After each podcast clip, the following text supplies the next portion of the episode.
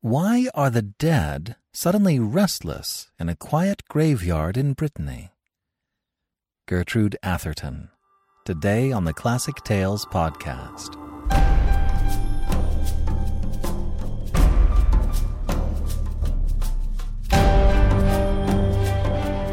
Welcome to the Classic Tales podcast. Thank you for listening.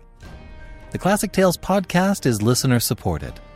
The monthly donation really helps us to create a support flow we can count on.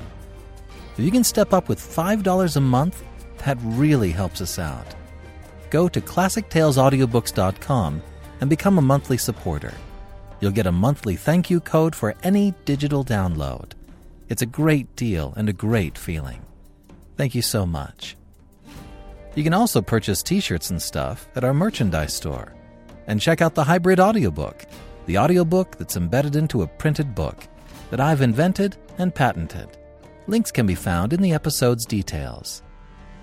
And for those of you with the Classic Tales app, check out your special features for more meditations of Marcus Aurelius, just enough to wet your whistle. In the app, tap on the box with the bow on the left when you play the episode. That's the special features area. I hope you like it. Today, we continue our theme highlighting some of the masters of the ghost story. Gertrude Atherton was a prolific American author who lived from 1857 to 1948 and frequently set her novels in her home state of California. She wrote novels as well as short stories, supernatural horror stories, essays, and articles for magazines and newspapers on such issues as feminism, war, and politics. Today's story is elegant in so many ways. I hesitate to say any more than that. I was thrilled when I discovered Gertrude Atherton. If this is your first introduction into her work, I hope you enjoy it. And now, The Dead and the Countess by Gertrude Atherton.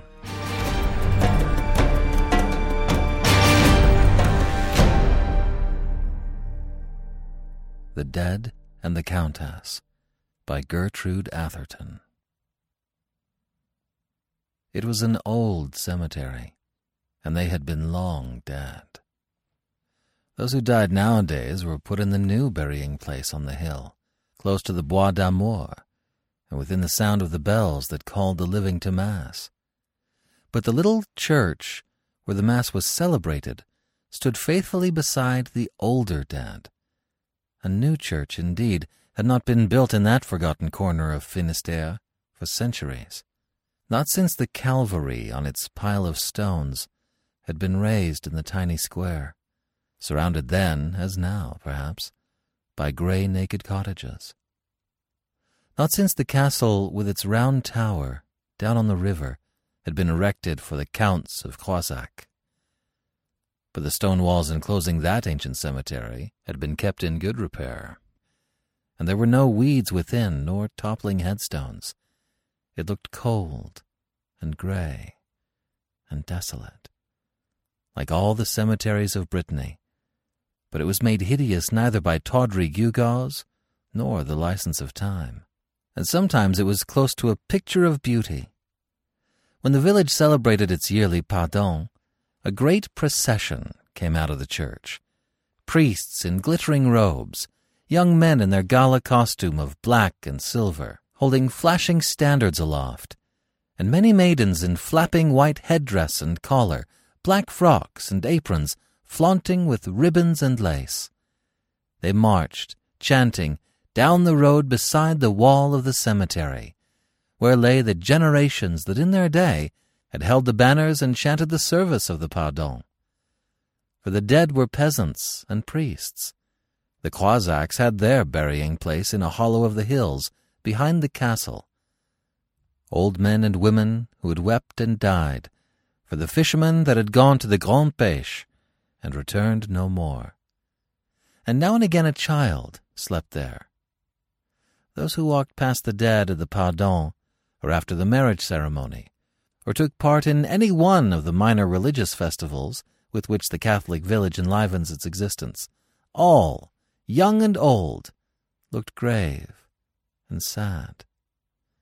For the women from childhood knew that their lot is to wait and dread and weep, and the men that the ocean is treacherous and cruel, but that bread can be wrung from no other master. Therefore, the living have little sympathy for the dead who have laid down their crushing burden, and the dead under their stones slumber contentedly enough.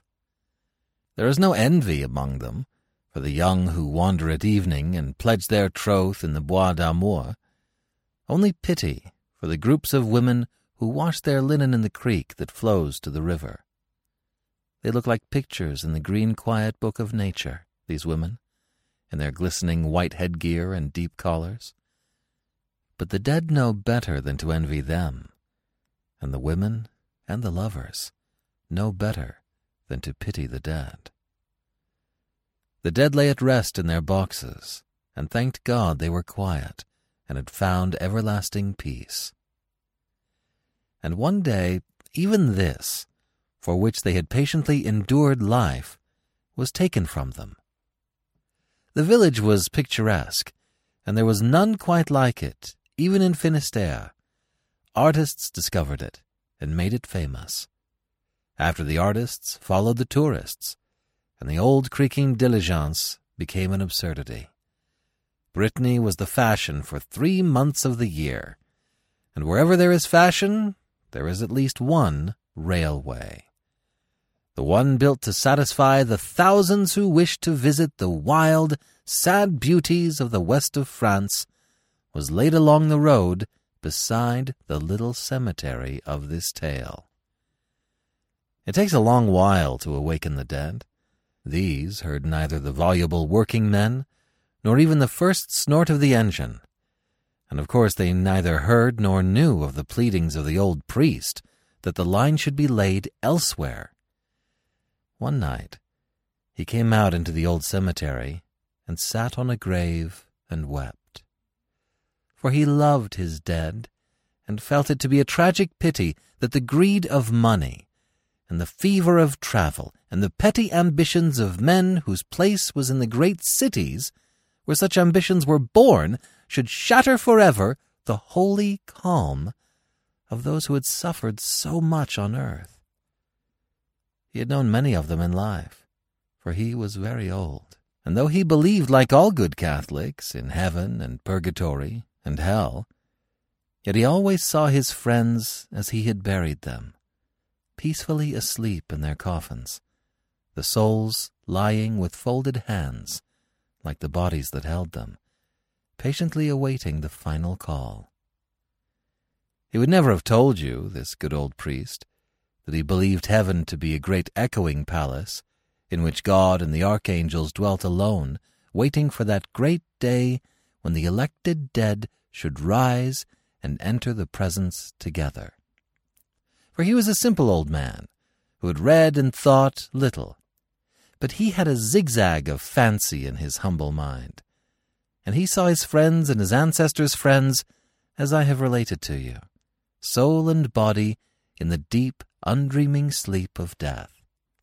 But sleep, not a rotted body deserted by its affrighted mate.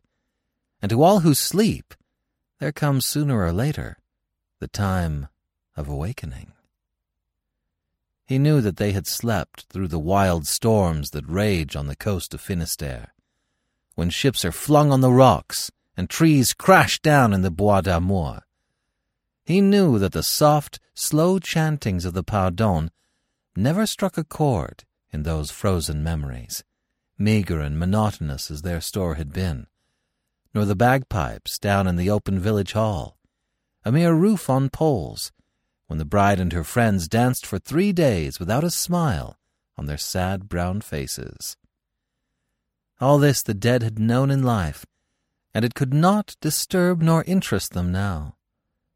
But that hideous intruder from modern civilization, a train of cars, with a screeching engine that would shake the earth which held them, and rend the peaceful air with such discordant sounds that neither dead nor living could sleep. His life had been one long, unbroken sacrifice, and he sought in vain to imagine one greater, which he would cheerfully assume could this disaster be spared his dead.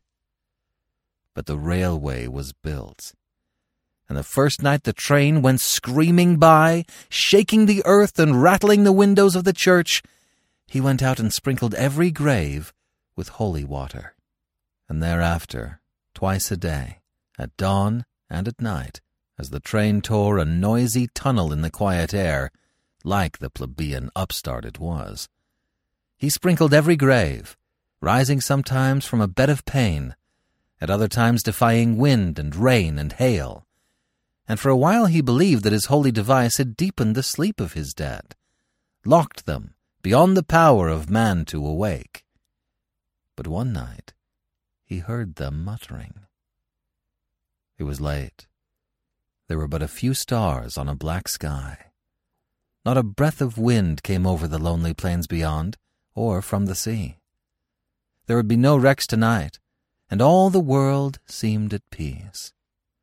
The lights were out in the village. One burned in the tower of Croisac, where the young wife of the count lay ill. The priest had been with her when the train thundered by, and she had whispered to him, Would that I were on it. Oh, this lonely, lonely land, this cold, echoing chateau, with no one to speak to day after day. If it kills me, mon père, make him lay me in the cemetery by the road, that twice a day I may hear the train go by, the train that goes to Paris. If they put me down there over the hill, I will shriek in my coffin every night. The priest administered as best he could to the ailing soul of the young noblewoman, with whose like he seldom dealt, and hastened back to his dead. He mused, as he toiled along the dark road with rheumatic legs, on the fact that the woman should have the same fancy as himself. If she is really sincere, poor young thing, he thought aloud, I will forbear to sprinkle holy water on her grave for those who suffer while alive should have all they desire after death. And I am afraid the Count neglects her. But I pray God that my dead have not heard that monster tonight. And he tucked his gown under his arm and hurriedly told his rosary. But when he went about among the graves with the holy water, he heard the dead muttering. Jean Marie, said a voice, fumbling among its unused tones for forgotten notes. Art thou ready? Surely that is the last call. Nay, nay, rumbled another voice. That is not the sound of a trumpet, Francois. That will be sudden and loud and sharp, like the great blasts of the north, when they come plunging over the sea from out the awful gorges of Iceland. Dost thou remember them, Francois? Thank the good God they spared us to die in our beds with our grandchildren about us, and only the little wind sighing in the Bois d'Amour. Ah, the poor comrades that died in their manhood, that went to the Grand Pêche once too often.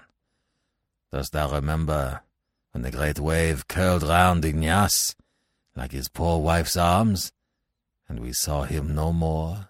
Oh, we clasped each other's hands for we believed that we should follow. But we lived, and went again and again to the Grand Pêche, and died in our beds. Grâce à Dieu. Why dost thou think of that now, here in the grave, where it matters not, even to the living? I know not.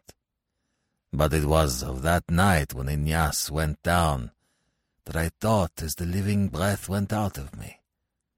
Of what didst thou think as thou layest dying?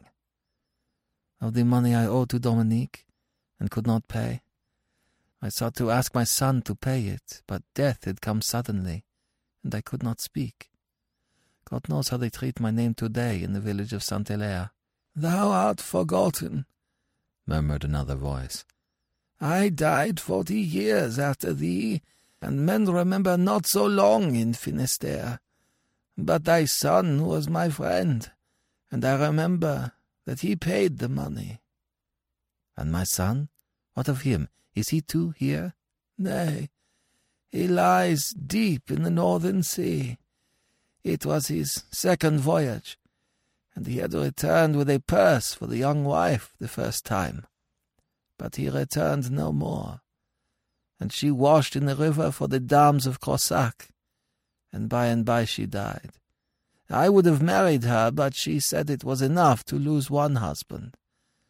I married another, and she grew ten years in every three that I went to the Grand Pêche. Alas for Brittany, she has no youth. And thou? Wert thou an old man when thou camest here? Sixty. My wife came first, like many wives. She lies here. Jean? Is thy voice my husband? Not the Lord Jesus Christ's? What miracle is this? I thought that terrible sound was the trump of doom. It could not be, old Jean, for we are still in our graves. When the trump sounds, we shall have wings and robes of light, and fly straight up to heaven. Hast thou slept well? Ay. But why are we awakened? Is it time for purgatory? Or have we been there? The good God knows. I remember nothing. Art frightened? Would that I could hold thy hand, as when thou didst slip from life into that long sleep thou didst fear yet welcome. I am frightened, my husband, but it is sweet to hear thy voice, hoarse and hollow as it is from the mould of the grave. Thank the good God thou didst bury me with the rosary in my hands. And she began telling the beads rapidly. If God is good, cried Francois harshly, and his voice came plainly to the priest's ears, as if the lid of the coffin had rotted. Why are we awakened before our time? What foul fiend was it that thundered and screamed through the frozen avenues of my brain? Has God perchance been vanquished, and does the evil one reign in his stead? Tut, tut, thou blasphemest. God reigns now and always. It is but a punishment he has laid upon us for the sins of earth. Truly, oh, we were punished enough before we descended to the peace of this narrow house. Ah, but it is dark and cold. Shall we lie like this for an eternity, perhaps? On earth we longed for death, but feared the grave. I would that I were alive again, poor and old and alone and in pain. It were better than this. Curse the foul fiend that woke us! Curse not, my son, said a soft voice, and the priest stood up and uncovered and crossed himself, for it was the voice of his aged predecessor. I cannot tell thee what this is that has rudely shaken us in our graves and freed our spirits of their blessed thraldom.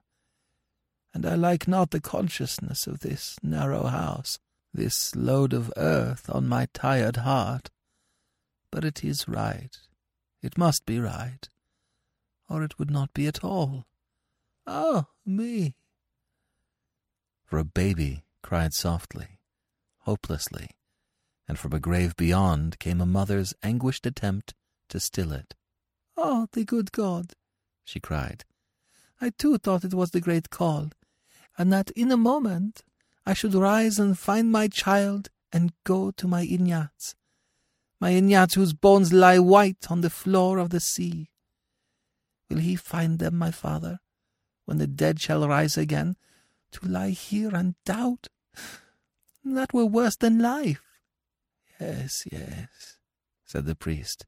All will be well, my daughter. But all is not well, my father, for my baby cries and is alone in a little box in the ground. If I could claw my way to her with my hands, but my old mother lies between us. Tell your beads, commanded the priest sternly. Tell your beads, all of you. All ye that have not your beads, say the Hail Mary one hundred times. Immediately a rapid, monotonous muttering arose from every lonely chamber of that desecrated ground. All obeyed but the baby, who still moaned with the hopeless grief of deserted children. The living priest knew that they would talk no more that night, and went into the church to pray till dawn. He was sick with horror and terror, but not for himself. When the sky was pink and the air full of the sweet sense of morning, and a piercing scream tore a rent in the early silences, he hastened out and sprinkled his graves with a double allowance of holy water. The train rattled by with two short, derisive shrieks, and before the earth had ceased to tremble, the priest laid his ear to the ground. Alas, they were still awake. The fiend is on the wing again, said Jean Marie. But as he passed, I felt as if the finger of God touched my brow. It can do us no harm.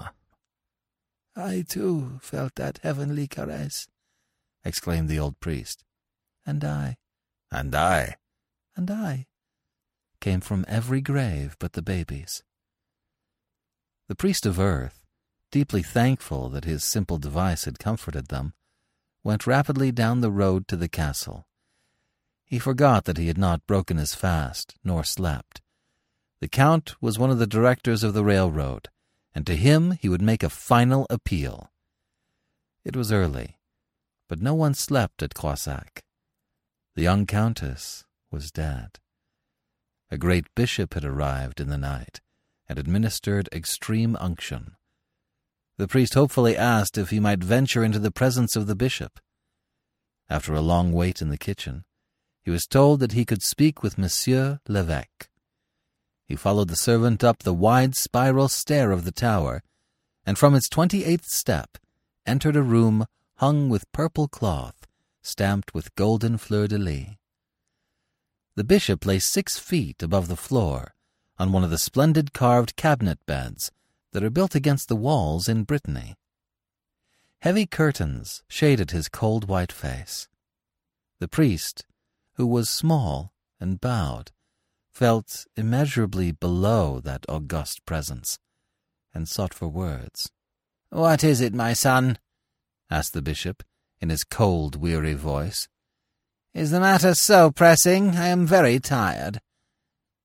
Brokenly, nervously, the priest told his story, and as he strove to convey the tragedy of the tormented dead, he not only felt the poverty of his expression, for he was little used to narrative, but the torturing thought assailed him that what he said sounded wild and unnatural, real as it was to him.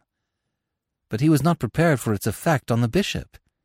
He was standing in the middle of the room, whose gloom was softened and gilded by the waxen lights of a huge candelabra.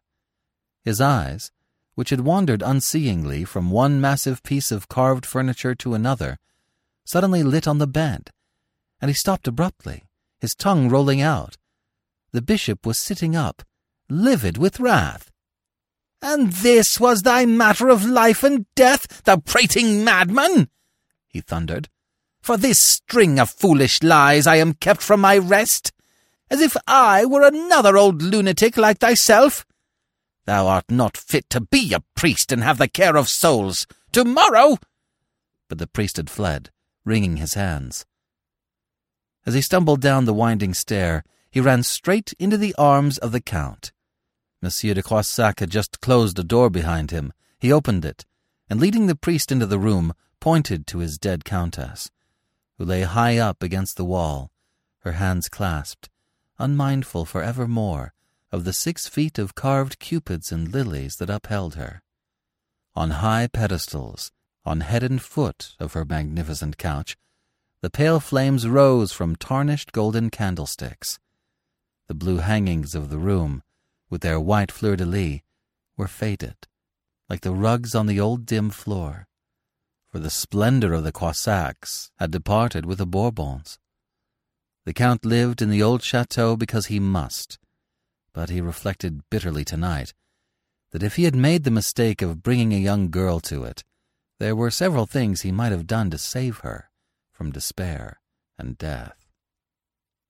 Pray for her, he said to the priest, and you will bury her in the old cemetery. It was her last request. He went out, and the priest sank on his knees and mumbled his prayers for the dead.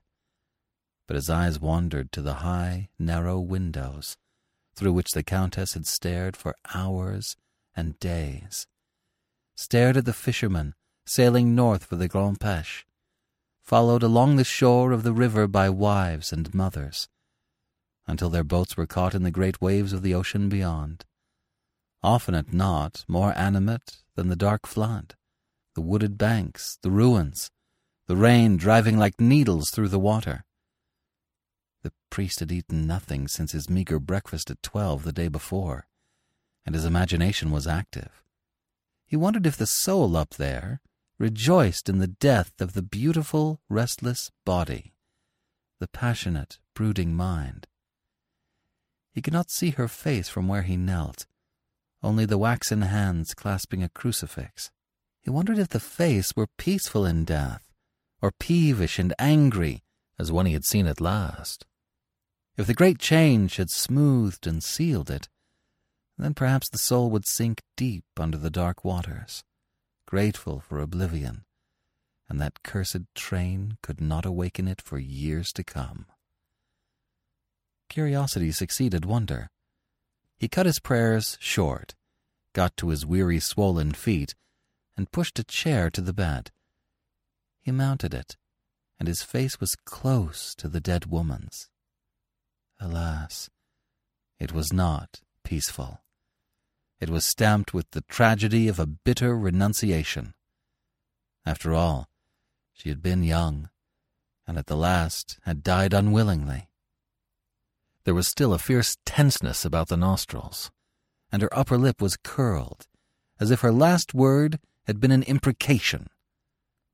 But she was very beautiful, despite the emaciation of her features. Her black hair nearly covered the bed, and her lashes looked too heavy for the sunken cheeks. Pauvre petite, thought the priest.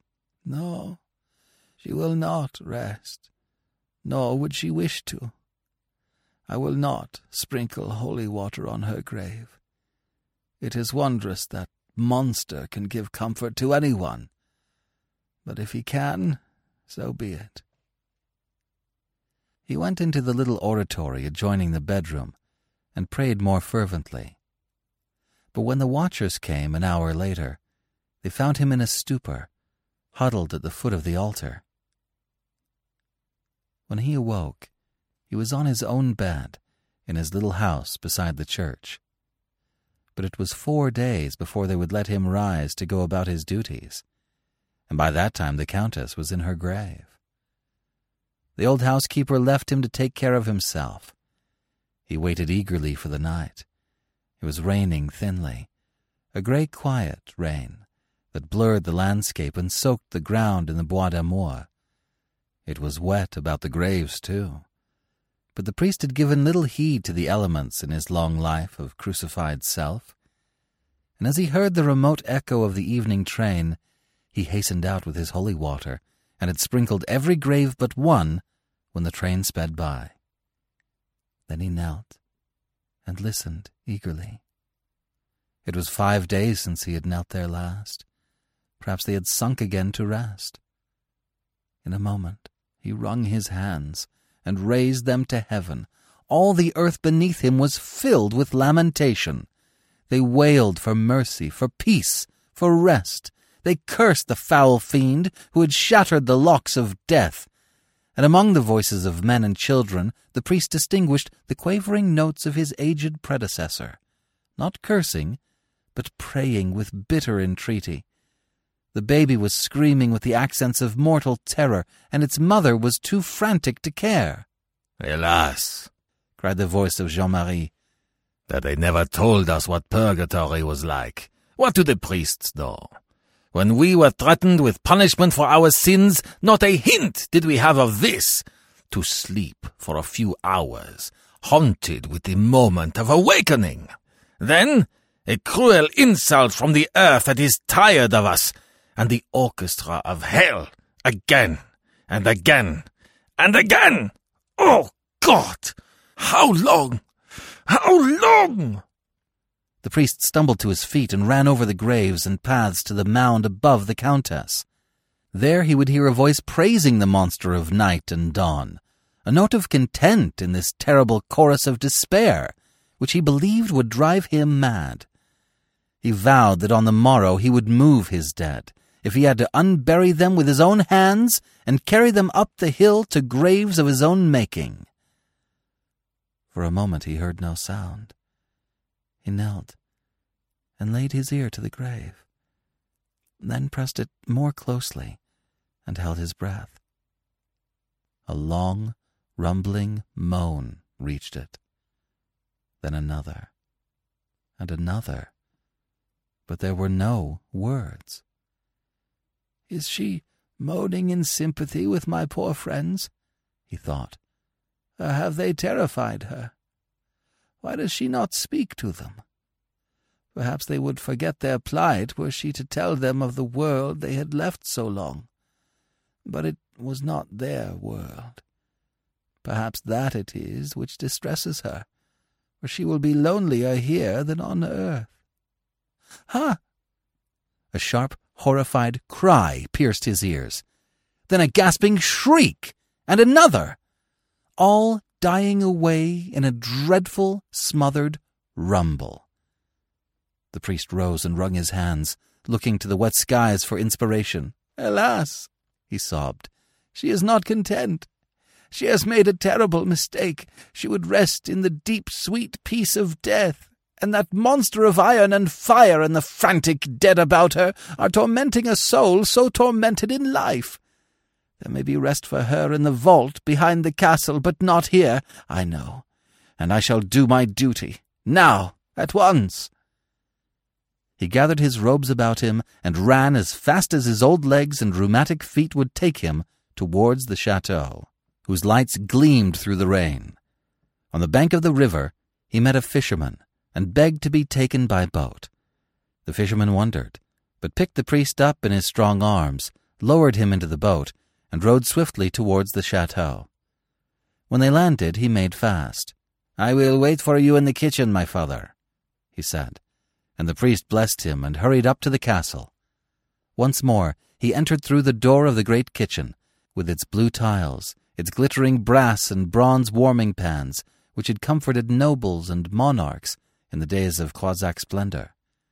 He sank into a chair beside the stove, while a maid hastened to the count. She returned while the priest was still shivering, and announced that her master would see his holy visitor in the library. It was a dreary room where the Count sat, waiting for the priest, and it smelled of musty calf, for the books on the shelves were old. A few novels and newspapers lay on the heavy table. A fire burned on the andirons. But the paper on the wall was very dark, and the fleur de lis were tarnished and dull. The Count, when at home, divided his time between this library and the water, when he could not chase the boar or the stag in the forests. But he often went to Paris, where he could afford the life of a bachelor in a wing of his great hotel. He had known too much of the extravagance of women to give his wife the key of the faded salons. He had loved the beautiful girl when he married her, but her repinings and bitter discontent had alienated him, and during the past year he had held himself aloof from her in sullen resentment. Too late he understood, and dreamed passionately of atonement. She had been a high spirited, brilliant, eager creature, and her unsatisfied mind had dwelt constantly on the world she had vividly enjoyed for one year. And he had given her so little in return.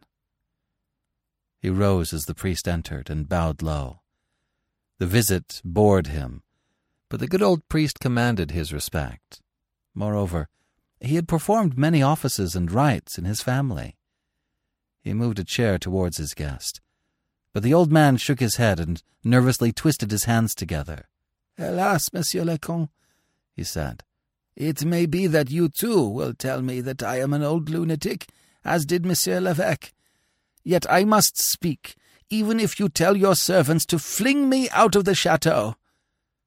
The Count had started slightly. He recalled certain acid comments of the bishop, followed by a statement that a young curé should be sent, gently to supersede the old priest who is in his dotage. But he replied suavely, You know, my father, that no one in this castle will ever show you disrespect. Say what you wish, have no fear. Will you not sit down? I am very tired. The priest took the chair and fixed his eyes appealingly on the Count. It is this, monsieur. He spoke rapidly, lest his courage should go.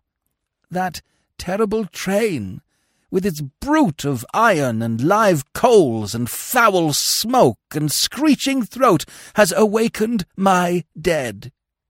I guarded them with holy water, and they heard it not, until one night when I missed.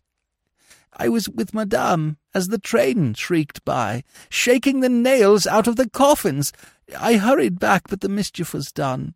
The dead were awake. The dear sleep of eternity was shattered. They thought it was the last trump, and wondered why they were still in their graves. But they talked together, and it was not so bad at first, but now they are frantic. They are in hell, and I have come to beseech you to see that they are moved far up on the hill. Oh, think, think, monsieur, what it is to have the last long sleep of the grave so rudely disturbed, the sleep for which we live and endure so patiently. He stopped abruptly and caught his breath.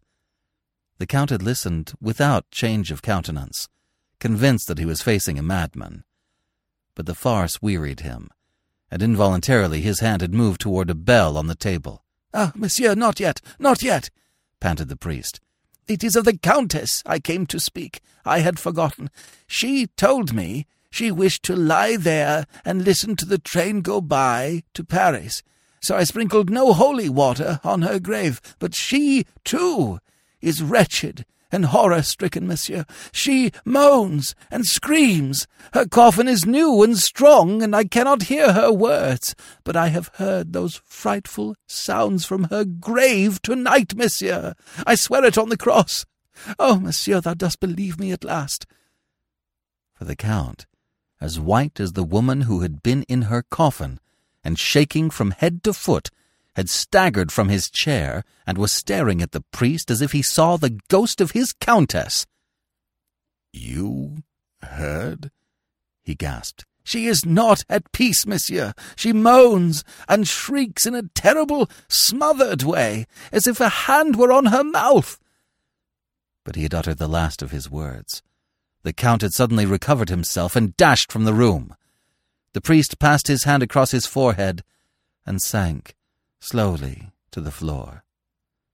He will see that I spoke the truth, he thought, as he fell asleep. And tomorrow he will intercede for my poor friends. The priest lies high on the hill, where no train will ever disturb him, and his old comrades of the violated cemetery are close about him. For the Count and Countess of Croisac, who adore his memory, hastened to give him in death what he most had desired in the last of his life. And with them all things are well. For a man, too, may be born again, and without descending into the grave.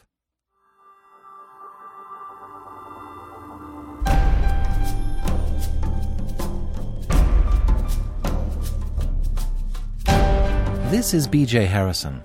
I hope you have enjoyed this unabridged production of The Dead and the Countess by Gertrude Atherton.